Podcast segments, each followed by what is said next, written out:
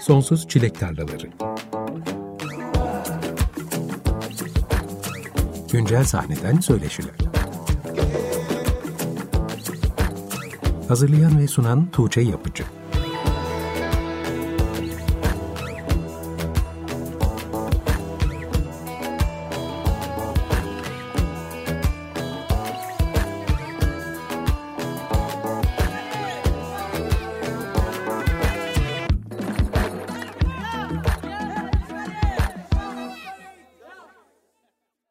95.0 Açık Radyo'da Sonsuz Çilek Tarlaları programından herkese merhaba. Ben Tuğçe Yapıcı. Programın açılışında dinlediğimiz parça Levvera'nın bu ay yayınladığı Nadas adlı son single'ıydı. Levvera, Koray Sürücü'nün solo projesinin ismi. Koray aynı zamanda Roots Reggae ve Dub grubu Bosphorus'un da vokalisti ve kurucusu. Levvera bu akşam bizimle birlikte hoş geldin Koray. Hoş bulduk Tuğçe. Nasılsın? Teşekkür ederim. Sen nasılsın? Çok zaman oldu görüşmeli. Bu akşam arayı kapatacağız. Oh oh oh. Bir üç yılımız var. Üç yıl oldu görüşmeyeli. Evet oldu galiba o kadar. Aslında sen programda ilk konuk etmem gereken isimlerden biriydin ama hep doğru zamanı bulmak için bekliyorum. O yüzden de programa başlayalı neredeyse iki sene geçmiş ama seni ilk defa konuk ediyorum. Ama herhalde Açık Radyo zaten ilk konukluğun değil. Sanırım daha önce High Times'a Rasmemo'nun programına konuk olmuştun. Evet. Levera projenle yayınladığın single'larının iyice biriktiğini fark ettim. Bir yandan da Bosphorus'un 2020 yılında yayınladığınız Rizom adlı ilk albüm üzerine hiç konuşamamıştık. Hı. Bu akşam hem senin solo projenden hem de Bosphorus'tan konuşacağız. Dilersen Levera ile başlayalım. Tabii ki. Regi kültüründe çoğu müzisyenin bir mahlası var. Senin de kendi mahlasını aradığın dönemi hatırlıyorum ama hafızamı zorlasam da sonunda Levera ismine nasıl karar verdiğini hatırlayamadım. Ne demek Levera? Levera o dönem işte tam biliyorsun isim aradığım dönemi. O dönem ben böyle isim ararken Gencere'de falan herkese bütün dostlara sordum ettim. O dönem böyle işte komik şeyler bizde biliyorsun Ayanay şeyi vardır ya orada işte Koray, Kor Ayanay mı olsa ya da Ay Kor Ay mı olsa falan gibi. Hani klişe isim aramaları oldu ama yok dedim yani bu değil. Ya isim de aslında arayışına girmeyecektim de işte Beton Orman gecelerine solo olarak çağrıldığımda Koray Sürücü herkesin mahzası var. Dofrok Eyes, Genca, Sifa'ya vesaire. Ben de Koray Sürücü yazması da böyle bir sanki hani mesaiden çıkıp gelmişçesine bir şey yaratıyordu. o yüzden o sıralarda da şey okuyordum. Ursula Le Guin'in Balıkçıl Gözü romanını okuyordum. Oradan geldi aslında. Oradaki karakterler. Bir tane Lev diye bir karakter vardı. Bir de Vera diye bir karakter vardı. O kitap da beni çok etkilemişti. O dönemde böyle hayattaki dengeyi falan, denge noktamı falan düşünüyordu falan. O Lev karakteriyle Vera karakteri böyle çok zıtlık içeren karakterlerdi ama kendi içinde de bir dengesi vardı. Ahengi vardı diyeyim. Fonetik de böyle güzel geldi bana Lev Vera ismi. Oradan aklıma geldi o isim yani. O yüzden onu koydum yani. Çok şey yapmadım. O anın sıcaklığıyla koyduğum bir isim oldu yani.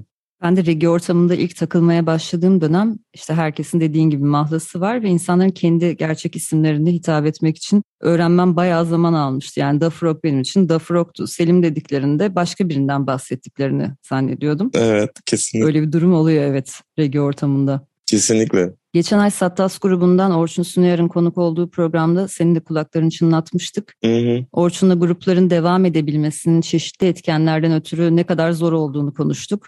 Özellikle de kalabalık gruplarda müzisyenlerin çoğunun hayatlarını idame ettirmek için yaptıkları başka işleri olması ya da birden fazla grupta aktif olarak çalıyor olmaları grupların ilerleme kaydetmelerini zorlaştırabiliyor. Bundan bahsederken Orçun senin bugünlerde solo projenle üretime başlamanın bu anlamda olumlu bir çaba olarak örnek vermişti. Hı hı. Aslında geçen yıl Levera projenle kayıtlarını yayınlamaya başlamadan önce de senin çeşitli regi etkinliklerinde bu isimle sahnelerde görüyorduk. Sonrasında bu isimle şarkılar yayınlamaya başlamak o zamanlardan beri planladığın bir şey miydi yoksa pandemi sürecinde Bosphorus'un aktif olarak bir araya gelemediği dönemde mi bu fikir şekillendi? Tam olarak öyle oldu. Ya aslında kafamda böyle planım yoktu. Hiç yoktu yani. Hani Levera gibi diye bir şeyle isimle bir şey yapayım gibi hiçbir planım yoktu. Dediğin gibi tamamen o pandeminin verdiği tutsaklık ve grubun işleyememesi o dönem. Ondan dolayı verdiğim bir karardı. Öncesinde hiç hiç öyle bir fikrim yoktu. Oraya doğru kaydım açıkçası yani. Sonra birazcık da tabii şey de var yani müzik zevkim biraz daha yapmak istediklerimle onu fark ettim. Bosporus'ta günün sonunda bir bendiz ve özgürlük kısıtlama anlamında değil ama sadece kendin karar verdiğin bir durum daha özgür geliyor. Ve sevdiğim başka janrlar da var. Oralara da dokunmak istediğim için. Aslında Bosporus'un üzerinden bir yükü aldım ben de orada yani. Ve sonra bir gerçeklik de çıktı. Hayat gailesi bir şekilde ekonomimizi döndürmemiz lazım. Ona da bu kariyerin daha mantıklı olacağını düşündüm. O motivasyonla çıktı aslında Levver'a. Çok üzerinde düşündüğüm bir şey değildi. Tabii grup olduğu zaman her şarkı üzerinde mutabakat sağlanması gerekiyor. Hem şarkıların içerikleri hem soundları herkesin içine sinecek şekilde olmalı. Bu da tabii ki süreçleri zorlaştıran bir durum. Kesinlikle. Senin gibi birden fazla projesi olan müzisyenlere dair hep şunu merak ediyorum. Şarkılarını yazarken belli bir projeye yönelik mi yazıyorlar acaba yoksa yazdıklarının hangi projeye uygun olacağını sonradan mı karar veriyorlar sorusu hep aklıma geliyor. Hı hı. Senin durumunda bu süreç nasıl ilerliyor? Levera projesinde duyduğumuz parçalar arasında aslında Bosphorus için yazdığın ama sonra Levera ile yayınlamaya karar verdiğin şarkılar var mı? Aslında galiba hiç yani bir şarkıyı yaratırken, oluştururken bu Bosporus'a bu Levvera'yı demiyorum sanırım. O zaten yine o kendi yolunda onu buluyor. E tabii bizim hani şimdi günün sonunda beste yaparken önce grup arkadaşlarımızla paylaşıyorum onu. Orada bir istek olabiliyor. Bu şarkıyı biz yapalım gibi bir şey olabiliyor. O zaman o bir öncelikli bir şekilde oraya kayıyor ister istemez. Ama o en başında, işin en başında böyle bir ayrım yapmıyordum açıkçası. Canım ne istiyorsa onu yapıyordum. O zaten kendi buluyordu gibi geliyor bana yani. Bosporus'a gidiyor mu? Gidiyorsa Bosporus'un o gibi bir şeye dönüşüyordu. Gitmiyorsa kendi yolunu buluyor kendi yani yolunu şarkı buluyor. aslında. Evet yani. Bu bahsettiğim Levveri'yi başlattığım zamanki durum. Burada böyle bir hani sistemli bir çalışma yoktu açıkçası. Bunlar Bosporus'a, bunlar Levveri'ye gibi değil. O havuzda biriken şeylerden Bosporus'a yakışan Bosporus'a geri kalan benim zaten ben onu Levveri'yle yaparım gibi bir şeydi. Ama şimdi şimdi şimdi biraz daha Levveri'yi daha tırnak içinde profesyonel bir noktaya götürmek istediğim için şu an daha sistemli çalışıyorum. Plan yapabiliyorum. Şu tarzlarda yapayım Levveri'ye bunu yapayım. Keza aynı şekilde Bosporus'a da orada da bir sistem yaratmaya, götürmeye çalışıyorum. Şu an daha sistemli bir şey döndü. Bu arada Levera ile bugüne kadar yayınladığın tüm şarkılar Türkçe sözlü ama Bosphorus'ta hem Türkçe hem de İngilizce sözlü parçalardan oluşan karma bir albüm Hmm. yapmıştınız. Levera'da özel bir tercihle mi Türkçe'ye yöneldin yoksa bundan sonra senden İngilizce parçalar duyma ihtimaliniz de var mı bu projede? İngilizce şarkılar duyma ihtimali var ama evet Türkçe olmasının bir sebebi var. Çünkü Levera'yı biraz daha dediğim gibi hem lokal dinleyiciye yönelik bir şey. O da biraz onun be- belli gerçeklikleri var bir taraftan da. Onu da gözeterek daha şu ana kadar hep Türkçe yaptım ama İngilizce yapacağım galiba. Hatta yani bir biriken bir ton şarkı da var. Mesela Al Alfa Dap'la bir giriştiğimiz bir şarkı vardı. O realize olmadı henüz ama mesela o İngilizce olacak Levvera ile. Yani öyle bir kesin çizgim yok. Onu, onu yapmak istiyorum. Hatta Levvera ile de bir belki daha fazla İngilizce üretip daha universal bir noktaya hani daha worldwide bir noktaya götürme gibi bir isteğim de var içinde. O, o durum da var yani. O istek de var. Ama birazcık evet şey bir realite üzerinden Türkçe daha Türkçeden git, gittiğim doğru. Şimdi Levera projenden iki parça daha dinleyeceğiz Koray. Hı hı. İlki Heyhat parçası İtekaka ile birlikte yaptığınız. İkincisi de yine İtekaka ve Çağrı Sinci ile birlikte bu defa yaptığınız bir tane daha adlı parçalar. Bu parçalarda işbirlikleri de olduğu için nasıl doğduklarını merak ediyorum. Biraz bahsetmek ister misin dinlemeden önce? Bir tane daha daha önce çıktı kronolojik gideyim orada. O dönem şarkıda Spade de olacaktı. Spade de vardı. Çağrı Sinci bir şekilde bir araya geldik. Hatta öncelikle Spade'in girişimiyle oldu. Sonra bir şekilde biz şarkı başka bir yere evrildi. Çağrı Sinci, ben ve İtek Akan'ın prodüktörlüğünde bir şey döndü. Çağrı Sinci zaten regi ortamının çok aşina olduğu bir isim. Zaten çok yakınız yani Naya'dan epey zaman geçirdik yani. Orada tanıştık bayağı bir zaman geçirdik. E, birbirimizi seven insanlarız.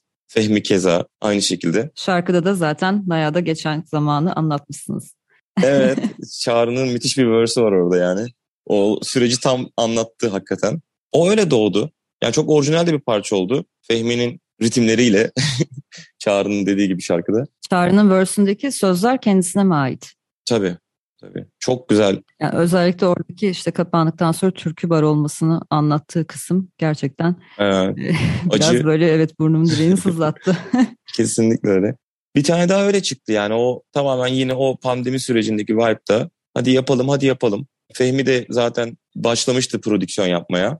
Tam bir Fehmi şarkısı yani şey oldu altyapı anlamında böyle müzikalitenin bol olduğu ama aynı zamanda hip hop yürüyüşünün de olduğu aynı zamanda reggae dokunduğu çok hibrit bir çalışma oldu yani.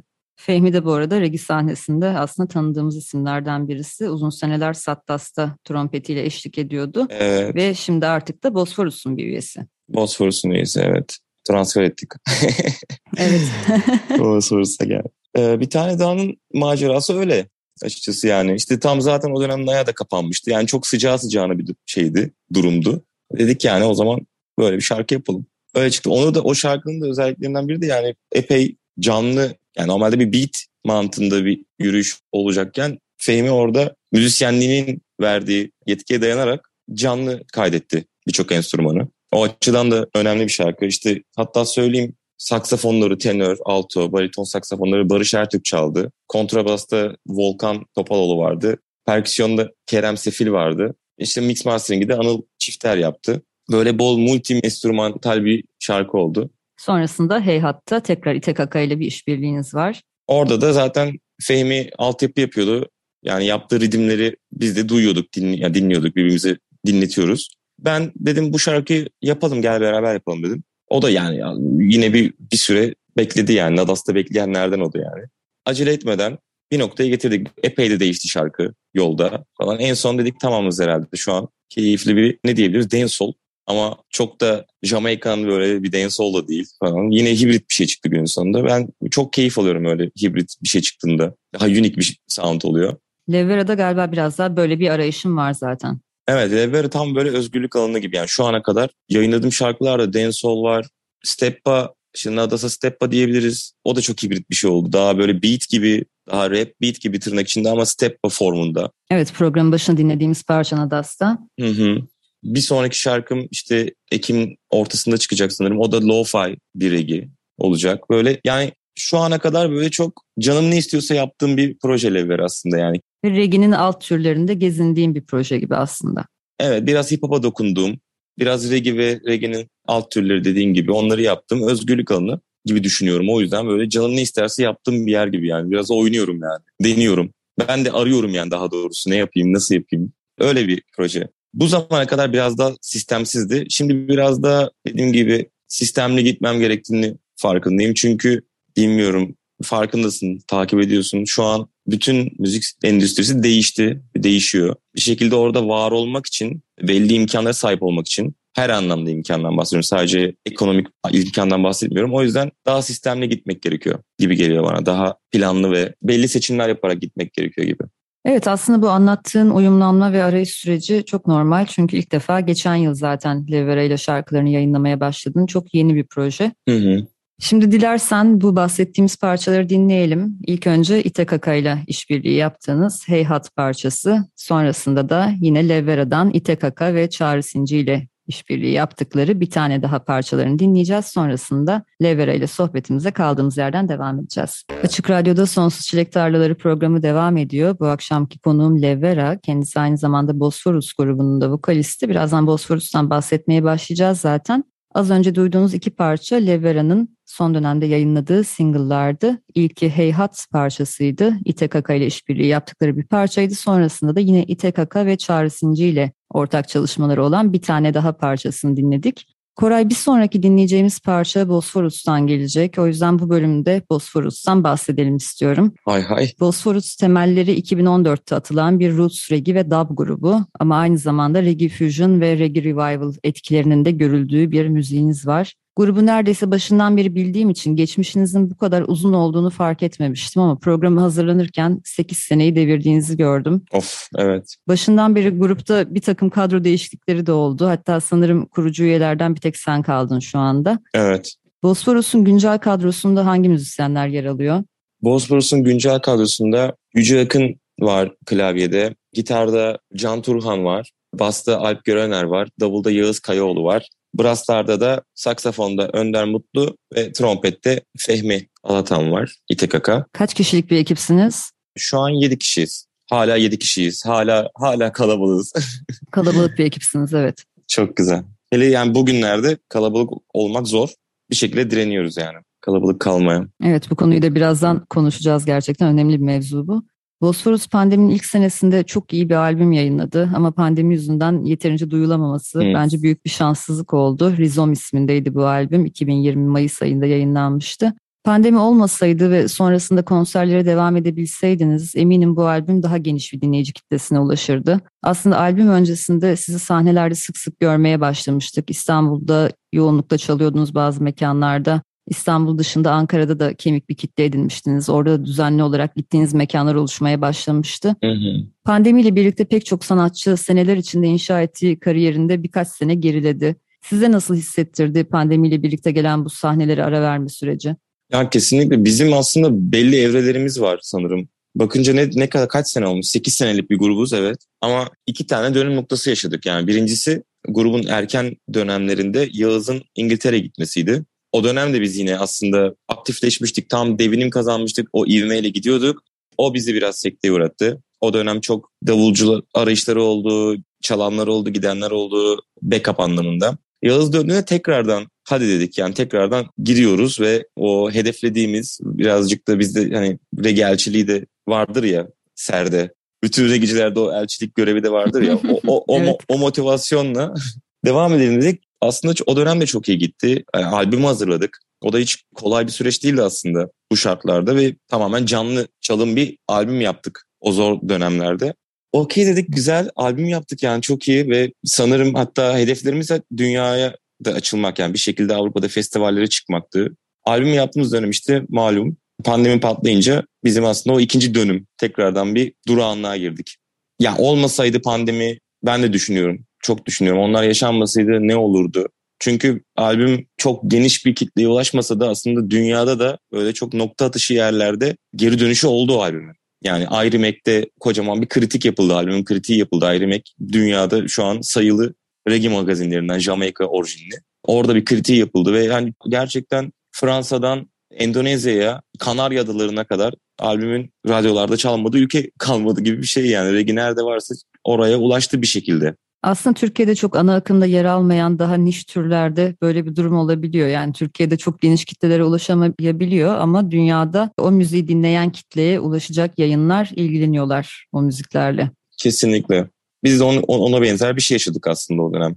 Peki albüm sonrasında Bosforus'un çalışmaları nasıl ilerledi? Pandemi koşulları bir araya gelmenizi zorlaştırdı mı? Çünkü az önce de söylediğin gibi kalabalık bir ekipsiniz ve buluşmaların yasaklandığı dönemler oldu. Hem bu koşullar hem sahnelerden uzak kalmak üretiminizi nasıl etkiledi? Çok etkiledi. Fazlaca etkiledi. Bir kere bir, bir, bir sene hiç görüşemedik. Yağız Balıkesir'e gitti, Yüce Bodrum'a gitti. Hep bir, bir ayrı, ayrıldık yani. Herkes bir ayrıldı. Ve herkes bir içine döndü, kendine döndü. Ne yapacağım diye kendine sordu. Bireysel bir şeyle, bir, bir o, o dönemin şeyle, vibe'ıyla. Grup birazcık aslında standby oldu yani. Standby aldık grubu yani durdu. Pandemi süresinde bir buçuk sene hiçbir şey yapamadık. Zaman mevhumu da bende kalmadı bu arada. Yani bir iki sene diyebilirim totalde. iki sene boyunca grupla hiçbir şey yapmadık. Evet zaman mevhumunu kaybettik gerçekten öyle bir sorun oldu. Kalmadı gerçekten. İki sene de değilmiş bu arada evet yani biz 2021'de galiba bir açılmalar olduğunda birkaç konser yaptık.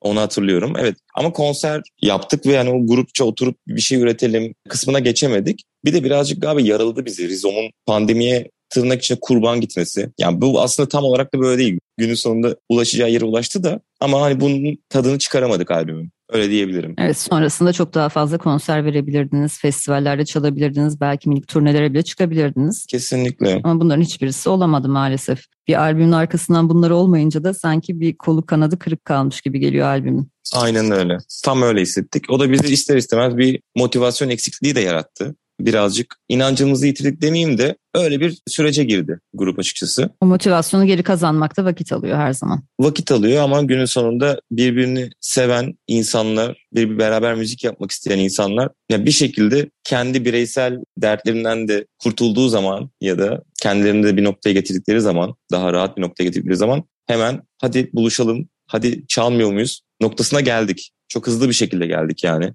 keyfe prova alır noktaya geldik yani gidelim çalalım çünkü keyif aldığımız bir şey. E öyle olunca da bir baktık aslında üretiyoruz da yani bir taraftan. Bir taraftan şarkı çıkmaya başlıyor. O buluşmayı şu an çok net yaşadığımızı söyleyeyim. Hatta çok özel bir zamandayız. Bu şimdi senin bu radyo programı yaptığımız bu dönemde de şu an çok güzel denk geldi. Şu an Bosporus'ta tekrardan yeni bir sayfa diyebiliyorum yani. Tekrardan bir araya geldik eski tutkumuzla, ilk zamanlardaki tutkumuzla tekrardan bir araya geldik ve şimdi tekrardan faal oluyoruz. Evet senin programa davet etmek için aradığımda grupta yeni bir döneme girdiğinizi söyledin. Ben de incelediğimde yeni görsel diliniz dikkatimi çekti ama bu yeni dönem fikri beni heyecanlandırdı. O yüzden başka neleri kapsadığını da detaylı öğrenmek istiyorum. Yeni dönem diyerek tam olarak neyi kastettin Koray? Yeni kayıtlar mı gelecek? Yeni bir üretim sürecine mi giriyorsunuz? Hı hı. Evet birincisi şey kesinlikle yeni besteler var birikti. Onları bir şekilde tekrardan dinleyenlerimizle paylaşmak istiyoruz orayı. Faal tutmak istiyoruz. Diğer taraftan yönetimsel anlamda bir değişikliğe gittik. O da bir yeni soluk yarattı. Bayağı bir şey var evet. Canlı bir bir konserimizin kaydı var elimizde. Rizom şimdi pandemiye kurban gitti diyoruz ama onu tekrardan bir dub albümüyle Rizom dub şeklinde bir albüm yapma planı var. Ha, bu çok güzel bir haber. Şu an önümüzde böyle hem yeni release'ler, yeni şarkılar hem dub albüm, dub remix albüm ve canlı konser albümü diyeyim. Yapmak üzere üç tane şeyimiz var önümüzde duran. Yapacağımız üç unsur var. Çok süper, heyecan verici projeler gerçekten. Bu arada sosyal medyada da bir sıfırlama yaptığınızı, önceki tüm postlarınızı sildiğinizi gördüm. Bu yeni bir başlangıç yapmak için dünyada da bazı sanatçıların zaman zaman tercih ettiği bir yöntem. Bana fazla riskli geliyor. O yüzden bu tercihin arkasına yatan sebepleri merak ediyorum.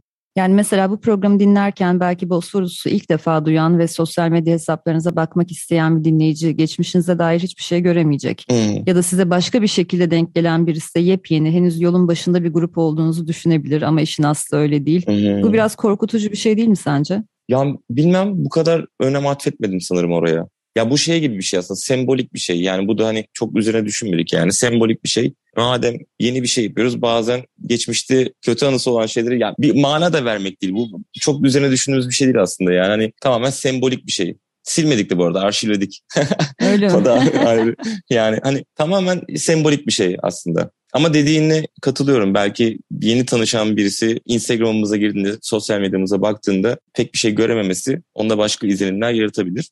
Ama müziğinize ulaşmak istediğinde dijital platformlarda aslında Bosforus'un aynen öyle. görebilir. Aynen öyle evet. Oraya da ulaşabilir yani görmek isteyen kişi günün sonunda o şarkılar orada duruyor yani. Şarkıları silmedik en azından. Sizin albümünüz çıktıktan sonra 2020 yılında Bir Babayın diye yazdığım inceleme yazısını dün tekrar okudum. Orada sizin kuruluşunuz ve Üç Azgın EP'sini yayınladığınız dönemi ilk döneminiz. Sonrasında 2018'de yeniden yoğun bir şekilde konserler vermeye başladığınız ve albüm öncesi yeni single'lar yayınlamaya başladığınız döneminde Bosforus'un tarihçesinde ikinci perde olarak yorumlamışım. Sen de aslında biraz önce buna benzer bir şey söyledin. Bu yeni dönemde bir üçüncü perde sayılabilir o zaman herhalde. evet kesinlikle. Kesinlikle. Aynı fikirdeyim. Umarım bu üçüncü perdede az önce bahsettiğim projelerin yanında Bosforus'u aslında dünyadaki regi festivallerinde de görebileceğimiz bir dönem yaşanır. Benim dileğim bu Bosforus için. Ağzından bal damlıyor. Kesinlikle. Ana hedef o yani. Şu an planlarımızı da o yönde yapıyoruz açıkçası yani. Şöyle bir taraftan gitmiyorum hani bu Türkiye'de big band olmak, büyük bir band olmak zaten şu an konser vermek açısından zorlaştı. Öyle bir sisteme döndük Türkiye'de. Bu bunun yanında tür olarak regi yapıyor oluşumuzun Türkiye içinde belli bir ön yargısı var. Biliyorsun demek istediğimi anladın herhalde. Hı hı. Böyle bir durum var. Daha suyun altında underground'da bir yerde duruyor. Bir şekilde niş de diyoruz ona. Bir, bir belli tanımlarımız var ama böyle bir durumu da var. Bunlar işin zorlukları ama yeni soluklar böyle yeni işte üçüncü sayfa dedik diyelim. İşte bu üçün, Bosporus'un üçüncü sayfası tertemiz bir sayfaya. Şu an planlarımızda aslında yurt dışı ana planımız, ana isteğimiz yurt dışında çıkmak artık. Gerçekten festivallerde yer almak Türk Reggae grubu olarak. Ama onun dışında da gerçekten planları biraz da Türkiye'de tarzımızı ortaya koyarak, yaptığımız müziği ortaya koyarak Türkiye'de de daha fazla kitleye ulaşmak. Yani biz onu aslında parlayla gördüğümüz bir, bir şey var. Yani birinde regi, regi bilinci olmasa da regi bilmese dahi aslında müzik yapıyoruz yani günün sonunda. Ve o kişiye bu kültüre vakıf olmasa bile dinleyebileceği bir şey yaptığımız müzik. Aslında maruz kaldığında onu da yakalıyor müzik. Yakalayabileceği müzik aynen öyle. O yüzden yani Türkiye'de de şu anki yaptığımız planda Türkiye'de de artık festivallerde yer alan bir grup olmak. Müziğimizi daha çünkü genişletmek için bence festivaller normal konserlerden çok daha önemli. Çünkü orada çok daha fazla sizden haberdar olmayan kişilerle buluşabildiğiniz bir nokta.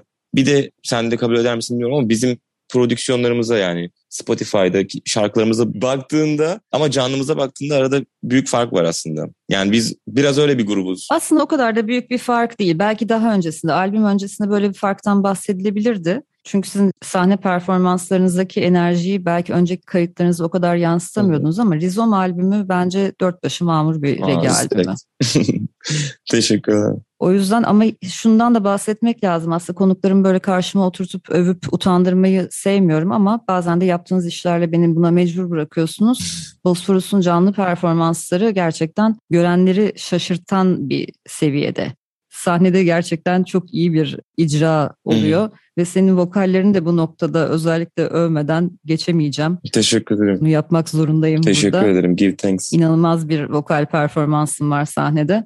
Bunların hepsi bir araya gelince de zaten seyircilerin hiç regi bilmeseler bile çok etkilendikleri bir sonuç çıkıyor ortaya. Evet bahsettiğim oydu yani kötü bir taraftan da söylemedim aslında. Farklı bir şey oluyor. Spotify'dan dinlediği zaman farklı bir şey oluyor. Canlıya geldiği zaman farklı bir şey oluyor. Bu arada bestelerimiz için de geçer. Yani biz bayağı bir bestemizi aslında değiştiriyoruz canlıda. Yani o şeyi de seviyorum çünkü o anın o biricikliğini yaşıyorsun orada yani o kişiyle. Artık hani albüm yani zaten albümü dinlersin yani. Orada başka bir deneyim olsa daha iyi değil mi gibi geliyor bana canlıda. Evet şunu çok rahat söyleyebiliriz. Yani Bosphorus mutlaka canlı izlenmesi gereken bir grup ve bir yerlerde yakalarsanız Lütfen bu şansı kaçırmayın. Hmm. Koray Orçun'a sorduğum bir soruyu sana da yöneltmek istiyordum ama aslında sen birazcık bahsettin az önce. 8 senedir bir regi grubuyla üretim yapmaya çalışan bir müzisyen olarak sence Türkiye'de regi yapmanın en zor yanı ne? Yaşadığınız, deneyimlediğiniz en büyük zorluklar nelerdi? Sen bunun için aslında biraz önce big band olmanın yani kalabalık bir ekibi yürütmenin zorluğundan bahsettin. Yine aynı şekilde Regi'nin Türkiye'de çok niş bir konumda duruyor olmasının dinleyicilere ulaşmaktaki zorluğundan bahsettin. Bunları eklemek istediğim bir şey olur mu acaba? Yani bu ikisi. Bu ikisi. Evet senin söylediğin gibi. İlki ekonomik anlamda şu an hele günümüzde şu anki dönemde yani şu an e, bir şehir dışında çıkıp bir şehir dışında konser vermeyi biliyorsun işte mesela Ankara'ya çok sık gidiyorduk ve gitmek istediğimiz bir yer. Ama günün sonunda şu an baktığımızda ekonomik anlamda oraya gitmek de zor. Yani gidemediğimiz şehirler zaten o dönemde gidemediğimiz şehirler vardı. Bunun böyle bir zorluğu var. Diğer taraftan da o üstümüze etiket gibi kalan reggae müzik, niş bir müzik ve Türkiye'de hiçbir zaman tutmayacak denen bir, bir algı var. Bu da bireysel söyleyebilirim. Şu an öyle hissetmiyorum, şu an öyle düşünmüyorum ama şu an daha ne yapacağımı biliyorum ama öncesinde düşündüğümde bu birazcık şey yaratıyor. Nasıl diyeyim? Bir kabullenmiştik gibi yani. Yaptığım müzik zaten belli bir kesime gidecek. Kendi içinde belki birazcık özgüvensizlik de yaratıyor. Birazcık anlatabiliyorum değil mi? Böyle psikolojik süreçler yaşadığım bir noktası var gerçekten. Bu ikisi ama kesinlikle. biraz açmış oldum ama. Az önce söylediğin Ankara'ya gitmek mesela artık çok zor meselesinden biraz bahsedelim istiyorum. Çünkü dinleyiciler işin bu yönünü pek düşünemeyebiliyorlar. Yani sizi seven dinleyiciler Ankara'ya gelin, Adana'ya gelin, Isparta'ya gelin gibi mesajlar alıyorsunuz dinleyicilerden. Hı hı. Gelmediğinizde işte buraya niye gelmiyorsunuz gibi tepkiler de gelebiliyor. Ama artık gerçekten kaşeler dışında bir sanatçının, bir grubun kaşesi dışında çok ciddi ulaşım ve lojistik konuda masraflar var. Gerçekten Ankara'ya artık bir araç tutup gitmesi bir grubun çok yüksek, e, inanılmaz hatta rakamlara patlıyor. O yüzden aslında pandemi öncesindeki gibi belki işte her ay iki ayda bir sık sık Ankara'ya gittiğiniz gibi şu anda bunu yapamıyorsunuz herhalde. Evet, evet kesinlikle. Yani onda da bitmiyor işte bir ton şey. Sadece taşıtla kalsa yine iyi. Çok fazla kalem var. Yani böyle kalabalık bir grubun kalkıp başka bir şehre gitmesi artık çok ciddi bir masraf. Masraf kesinlikle masraf. O yüzden diyorum ya bilmiyorum şu an takiptesindir görüyorsundur. Yani şu an hep bir küçülme eğilimi var gruplarda da. Mobiliteyi arttırabilmek için mecbur kalıyorlar aslında. Mecbur evet. kalınıyor. Kesinlikle mecbur kalınıyor. Yani zaten hali hazırda Big Band'in Türkiye'de yaşayabilmesi zor. Bir arada olabilmesi zor. Bu bizim şansımız. Bizde çünkü ana motivasyonumuz Bosforus'ta hiçbir zaman ekonomik olmadı yani. Bizim motivasyonumuz beraber müzik yapmak ve birbirini çok seven yedi insanın bir arada olması. Bizim bir şansımız bu. Evet yani motivasyon ne kadar ekonomik olmasa da işin çok ciddi bir ekonomik boyutu var artık. Yani bir konser öncesinde birkaç defa stüdyoya giriliyor. Stüdyoların saat ücretleri çok artmış durumda. Her şey arttı. Yani belki 3 3 defa belki stüdyoya girmek birkaç saatten 1500-2000 liraya patlayabilir durumda artık sanatçılar için. Bunların hepsi tabii ki o konserin bütçesine ekleniyor. Kesinlikle. Ve söylediğin aslında bir Big Band'in Türkiye'de devam edebilmesinin zorluğunda İstanbul gibi büyük bir şehirde, bir metropolde devam edebilmesi de ekstra zor. Çünkü 7 kişi izliyorsun. Belki herkes şehrin bir ucunda oturuyor ortak bir gün bulunması, herkesin başka işleri var. Bunun ayarlanması, bunların da aynı zamanda lojistik masrafları derken gerçekten işler çok çok zorlaştı artık sizin gibi gruplar için. Aynen öyle. Ama buna rağmen dediğim gibi ana motivasyonumuz olmadığı için, ana motivasyonumuz güzel müzik yapmak ve keyif aldığımız bir şey olduğu için burada devam. Bu şekilde devam. E, buna çözüm üretecek yollarla devam. Yani eski metotlarımızı da çünkü birazcık şey gibi görüyorum. Biraz daha Bosforus daha amatör ruhla işliyordu. O ruhu kaybetmemek çok kritik ama işte gerçeklikler var. O gerçekliklere bir şekilde eklemlenmek de gerekiyor. Yani kendimizden ne derler feragat etmeden, değerlerimizden, yaptığımız şeyden feragat etmeden bir şekilde oraya eklemlenmek de mümkün. Belli seçimlerle. Bunu yönetmek de mümkün. O yüzden şu an gördüğümüz, baktığımız ve ileriye yönelik gördüğümüz projeksiyonda aslında bunu gayet mümkün kılabiliriz. Yani çünkü en büyük avantajımız dediğim gibi müzik yapmak sadece. Yani işin ekonomisini yani başka birçok grupta olmayan bir özelliğimiz var bence. Bunu övünerek söylediğim bir şey yani bu arada. Övünerek söylediğim bir özellik. Ve potansiyelimizi gerçekleştiremediğimizi gördük, görüyoruz bu eski metotlarla. Şu an biraz daha iyi bir yönetimde hem Türkiye'de hem yurt dışında daha aktif olacağımızı düşünüyorum. Koray az önce de söylediğim gibi sizin albümünüz Bosforus'un Rizom albümü pandeminin ilk döneminde Mayıs 2020'de yayınlandığında konuk ağırlama işini uzaktan nasıl yapacağımı ben henüz çözememiştim. O yüzden o zaman sizi konuk edememiştik. Benim de içime dert olmuştu. Ne albüm üzerine konuşabildik, hmm. ne albümü burada dinleyebildik. O yüzden şimdi albümden iki parça dinleyeceğiz ama öncesinde sana şunu sormak istiyorum. Albüme ismini veren rizom kelimesi müziğinize dair neyi temsil ediyor? Yani rizomu albüm ismi aradık, epey aradık ne koyalım işte bir şarkının bir ismi olsun vesaire. Sonra bu bir sancılı bir süreçti yani ne, ne, ne koyacağız yani isim. Önemli bir şey. Başka bir şey de söyleyebilirdik. O kadar dönem değil belki ama bir şey yansıtsın istedik yani. Bizim biliyorsun sen yakından bildiğin için yani bizde de böyle bir reggae yapıyoruz ve reggae'nin bu tarzında katı bir şekilde devam ediyoruz gibi bir durum olmadığı için aslında eklektik de bir albüm oldu. Hı hı. Herkesin katıldığı, eşit şekilde katıldığı, orası da kritik bence bir albüm oldu ve Rizom da benim yüksek lisansta öğrendiğim bir kavramdı. Nasıl söyleyeyim şimdi böyle çok da tam açıklayamam bunu bir akademisyen etasıyla açıklayamam ama yani kök sap dedikleri o köksüzlük aslında yani yatay bir zemin böyle dikey değil ya da tek bir yerde değil homojen değil daha heterojen ve böyle birçok unsurun gelip ortaya çıktığı eklektik bir şey. Güzel yansıttığını düşündüm. Yani grubun bünyesinde de böyle bir böyle bir durum var. Bir başsızlık durumu var bizde yani. Hani her ne kadar işte mesela lead vokal işte frontman önde biz bizde bu hiçbir zaman yaşanmadı yani. Herkes ama grup içerisinde bir hiyerarşi yok yani. Hiçbir şekilde hiyerarşi yok. Aynen onu demek istedim. Grubun bünyesi zaten böyle. Yani rizom gibiyiz yani. Herkes aslında kök. Gruptaki herkes kök. O dokunduğu yerde, tuttuğu yerde. O yüzden o kavram o dönem zaten çok aklımdaydı. Yani çok bu sevdiğim de bir kavram benim. Bu çok böyle fokuslandığım bir kavramdı. Yani albüme bakınca da aslında biz bir yandan bir rizom yarattık gibi geldi. Ve herkes de bu isimde şey oldu. Hem fikir oldunuz. Hem fikir oldu. Bence de çok güzel bir tercih olmuş. Yani Bosforus'un içindeki yapıyı evet. çok güzel anlatmış bence de bu isim. Şimdi dilersen albümden iki parça dinleyelim. Hay hay. Bu parçaların seçimini biraz ben yaptım. Aslında normalde konuklarıma bırakmayı tercih ediyorum parça seçimlerini ama Koray da bana bırakmak istedi. Ben de albümdeki en sevdiğim iki parçayı seçtim. Hem de burada şunu da gözettim aslında. Levera projesiyle yaptığın Türkçe sözlü parçalardaki vokalinin yanı sıra dinleyicilerimizin bu akşam İngilizce vokallerdeki başarını da görmelerini istedim açıkçası. Hay hay. ben de istedim ekstradan senin seçmeyi çünkü sen Bosforus'ta yani bizim başından beri her şeye şahit olan ve böyle senin o tavrını da çok seviyorum yani o titizlikle inceleyen bizi de bize de şevk veren bir tarafın var. O yüzden sen seç tabii ki şarkıları yani. Teşekkür ederim. O zaman şimdi Bosphorus'un Mayıs 2020'de yayınlanan Rizom albümünden iki parça dinliyoruz. İlki Jive By My Side, ikincisi de Peaceland. Açık Radyo'da Sonsuz Çilek Tarlaları programındasınız. Bosphorus'tan iki parça dinledik. Jive By My Side ve Peaceland. Az önce duyduğunuz parçalardı. Bosphorus'un Rizom adlı ilk albümünde yer alıyordu bu parçalar. Bu akşam Bosphorus'un da vokalisti olan ve aynı zamanda solo projesiyle de bugünlerde yoğun bir şekilde üretim yapan Levvera ile birlikteyiz. Koray bir de The Marleys adında bir projeniz var. İsminden de anlaşılabileceği gibi Bob Marley ve oğullarının parçalarını yorumladığınız bir tribute projesi. Devam ediyor mu The Marleys? Bir süredir bir yerlerde görmüyorum sizi. Ya şu an aktif devam etmiyor. Öyle söyleyeyim direkt. Ama o, o zaten böyle ben Bob Marley şarkıları söylemeyi seviyorum. Ya benim için ana motivasyon oydu. Yani onu, onu böyle sadece Bob Marley şarkıları söylediğimiz bir ekip kuralım. O zaten özel gecelerde işte Bob Marley'in doğum günleri vesaire yaptığımız bir şeydi. Şu an aktif değil ama. Çünkü herkes aktif. Oradaki üyeler de aktif.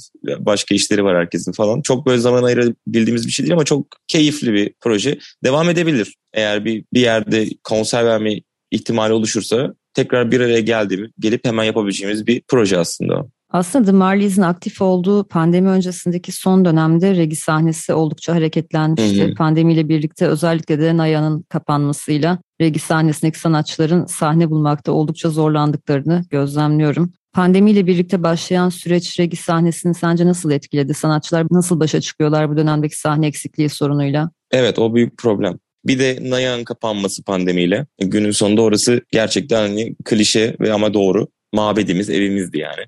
bir zorluk var. Hala zorluk var. Çözülebilmiş bir şey değil aslında bu sorun çözebilmiş bir şey değil. Evet yani hani yani günün sonunda Sattas'ı gördüğümüzde aktifler. Bu çok sevindirici de bir şey. Ama o başka bir şey. Ama genel regi konuşursak daha başka bir şey çıkıyor ortaya. Buna rağmen hala aktif olan ekipler de var. Simbaruts mesela müthiş yani o sound sistemi her, her ay kuruyorlar yani. Kesin bir kuruluyor. Her ay bir o gig var yani. Oralarda bizim artık hani eskiden Naya midpointimizken artık bunlar buluşma noktalarımız oluyor. Bu açıdan iyi ama bu zorluk devam ediyor hala. Bundan dolayı aktif olmayan gruplar da var. Bilmiyorum yani çok onların adına konuşmayayım ama Goril var Ankara'da. Onlar da bir süredir aktif değil. Belki sahne bulamamak üretimi devam ettirme konusunda da bir motivasyon eksikliği yaratıyor olabilir. Belki de yani evet işte hani o bahsettiğim şey birazcık inanç kırıcı, devam etmeyi zorlaştıran engeller bunlar. O sahne bulamama hikayesi. Bu süreçten ben de geçtim. Belki o grupla biz de geçtik yani. Belki o gruplar da o süreçlerden geçiyor. Bu hala bir realite. Bir şey diyemiyorum. Bu çok organik bir şey çünkü yani. Az talep meselesi günün sonunda ya. Evet maalesef piyasanın böyle bir gerçekliği de var. E, evet ya bizde biraz daha acımasızca bir acımasız bir durumda var yani bizde. Yani Avrupa'nın herhangi bir ülkesinde herhangi bir kasabasında hatta yani bir şehrin bir kasabasında bile biliyorsun hani regi grupları bolca var çalabilecekleri yerler var ama o tamamen bir kültürel bir şey yani bizde zaten regi o denli geniş kitleye hitap edecek bir durumda değildi yani açıkçası bunun zorluğu var ama şey demek istemiyorum yani bir zorluk var ve işte ya şundan da sıkıldım artık gerçekten bizde kimse şey yapmıyor bizde kimse bakmıyor bizde şu biz aslında çok iyiyiz bize bize hani hatırlıyorsun başlık neydi ben e, seninle röportajda biz de alternatifiz gibi bir şeydi değil mi? Öyle bir evet, başlık. Evet. E tamam da yani oturup sızlanmanın bir anlamı yok yani.